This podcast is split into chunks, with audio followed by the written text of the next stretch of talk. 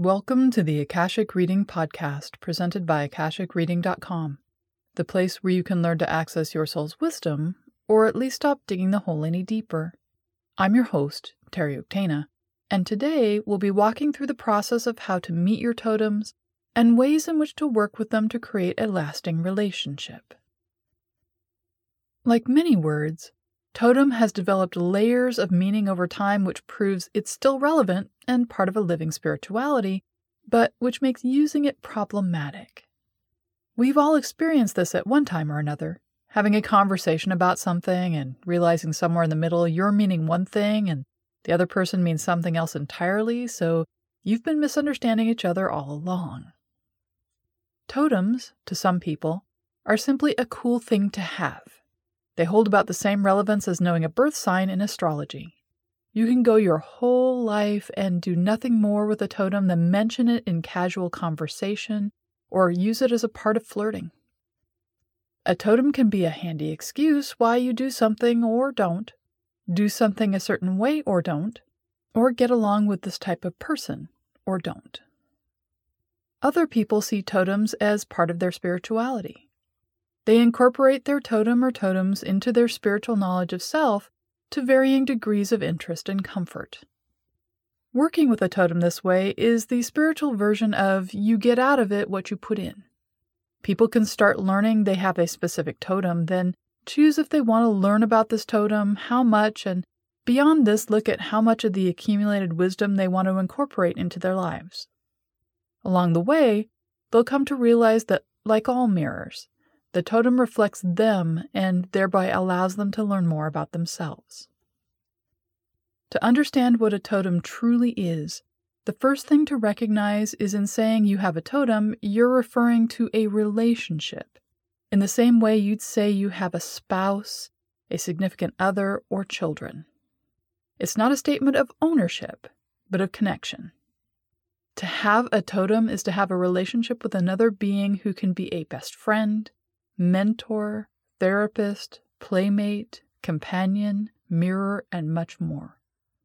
Totems are beings who can work with us in a variety of ways in the Akashics, as guides to us like other spiritual support, and also in the physical, manifesting as visions or connecting with representatives of themselves here. For example, Someone with deer totem might see deer in their dreams as a means of confirming a decision they've made. May have them show up during Akashic work to lead them in an unexpected but advantageous direction, or may find they are never lost in the wild because they can always find deer, elk, or moose paths which lead them to their destination. A deer might cause traffic snarls which prevent them from getting into negative situations, or may appear in their yard to tell them their fears about a something are unfounded or greatly founded, depending. On another level, totems are keys to the nature we're expressing in this particular embodiment. A person who has skunk totem will have a very sweet, loving, and even gregarious personality. They'll enjoy the company of others, but not appreciate even well meaning advice. They'll have boundaries which are very clearly defined, but these will more than likely be nonverbal expressing in gestures, in facial expressions, in body postures, and in the type of clothes or accessories they wear. This type of person will be flexible to a point, but once a boundary has been crossed, their reaction will be swift and nuclear, as it were. This can seem like overkill to those on the receiving end, and they will constantly be told by others they overreact, but in reality, they're being true to themselves and the situation. The lesson is to believe a skunk person the first time they warn you and have a healthy respect for their boundaries. Even bears and wolves know to keep their distance from their skunk cousins and play with them respectfully. Working with a totem is a bit like getting a tattoo. Yes, you can get one just for fun because it looks cool or because you love the art or the artist. I'm not opposed, but this is not the aspect of things I'm discussing in today's podcast. There are two general reasons for getting a tattoo if you're doing so for a spiritual purpose. One is to represent and honor something within the self. A good example of this is the semicolon tattoo, the one that looks like a period with a comma under it. This has become a symbol for those who have suffered with depression, which has led to suicidal thoughts or actions, in part through the activism of Amy Bleuel and Project Semicolon. I find the symbol rather elegant in its depth and simplicity. The semicolon is punctuation which is used in place of a period. Where the writer might have ended the thought, instead, they place a semicolon as a pause, and then the thought continues. The tattoo is a reminder to the wearer and those who might see it that their life did not end, but paused for a moment and they have chosen to continue. It's both an acknowledgement the thought, desire, and need to end occurred, and more continues afterwards, as well as a promise that should the thought or desire or need return, there's more to come and things will get better. It's a reminder to reach out, to connect, and help is available.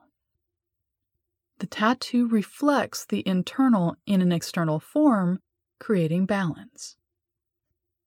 The second reason for getting a tattoo is aspirational. This is like someone seeking peace, strength, or hope in their lives by having a symbol for these added to the exterior of their body through a tattoo. It's a way to influence the inner by changing the outer. This can be an antidote to bullying or negative messaging from family of origin.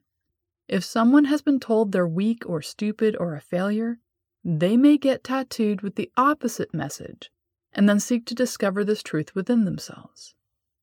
If they wish to stretch into something new, to become, to embrace more, they may tattoo messages or representational symbols onto themselves, so they consciously and unconsciously add this into their sense of identity.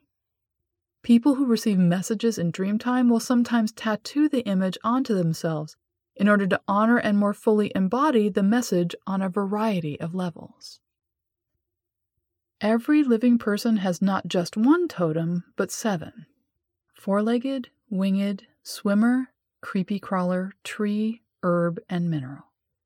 Together, these can be considered the seven aspects of our being, or associated with the second chakras, or as residing in the seven directions of the medicine wheel east, south, west, north, Mother Earth, Father Sky, and indwelling spirit, just to point out a few ways we can form a relationship with them. A totem can and will play many different roles in our life, sometimes simultaneously. Totems come to us because they're a reflection of what we already are, but also because they're a promise of what we can become if we're willing to engage in the work. There are a number of ways in which to start working with a totem, but first, you'll need to discover who your totems are. The easiest way to know is if you collect something. If you have a pig, horse, cow, cat, dog collection of some kind, please don't collect the real animals unless you're a certified and licensed rescue or have the ability and space and resources to care for them properly. Then you know what your primary totem is. If you don't already have an urge to collect, which is a big arrow pointing directly at your totem, then you'll need to ask. There are a variety of means for discovering which totems connect to you in this life if you don't already know. I recommend the one most commonly used by Indigenous people meditation or journeying. Now, as the saying goes, there's the easy way and there's the hard way of doing this. More traditional practices require the person seeking their totem to fast for one day to one week in order to cleanse their mind and body and spirit and honor the being they're going to meet. Then the person either sits out in nature and invites or calls the totem who is willing to work with them. The person fasts without food or water during this time, and the amount of time it takes ranges from one to four days. Alternatively, the person can go hunting or searching in nature until they encounter the being who's their totem. Same time frames apply. This would be the hard way. As a side note, being Cherokee and a medicine elder, I'm all for this method, am trained in it, and support those who wish to undertake it. However, I'm clear this is a particular spiritual path and not everyone's cup of tea, nor should it be. So, the other way to do this, the relatively easy way, is to go into the Akashics and have the experience there. No fasting, special equipment, or hunting skills necessary. Start with your Akashic room. If you've taken my Akashic Records Level 1 class, then you'll know what your winged is. You can either ask your animal guide or your winged to tell you who your primary totem is, or you can invite them to meet you in your Akashic room and discover them that way. You can also do this type of invitation in embodied life. If you have a favorite hike or park, you can go there with the specific intention of meeting your animal guide. Um, safely, please. If you think your totem might be a bear, you'll want to come back in one piece. But whether you already know who your primary totem is, you want to work with one of the other seven, or you want to deepen the relationship you already have, pick one to focus on for any given session. Personally, I always suggest either the winged or the swimmer because people so rarely consider they might have one, let alone what it could be.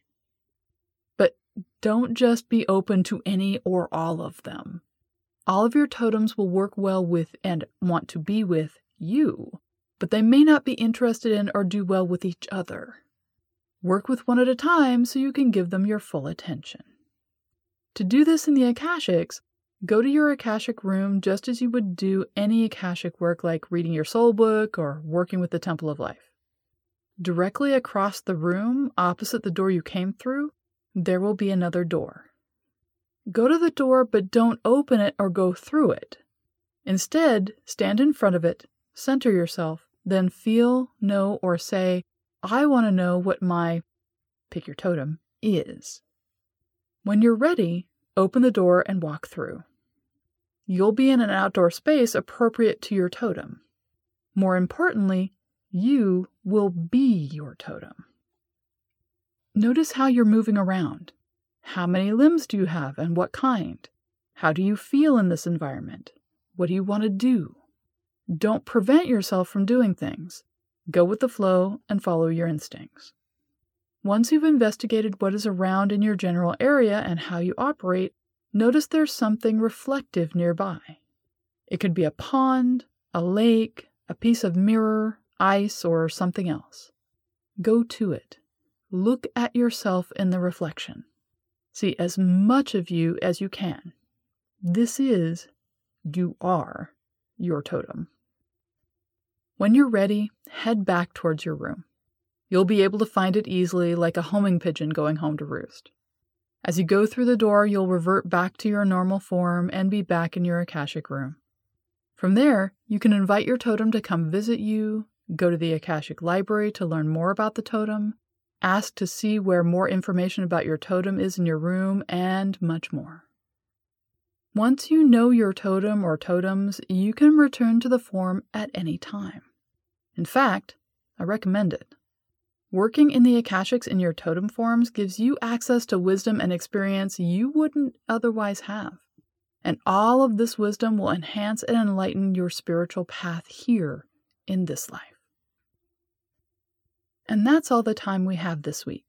If you're interested in knowing more, check out my website, akashicreading.com. And if you're enjoying this podcast, please consider supporting it by subscribing on Patreon. You can see all my other offerings and get regular updates about what I'm working on at patreon.com slash Thanks. Bye.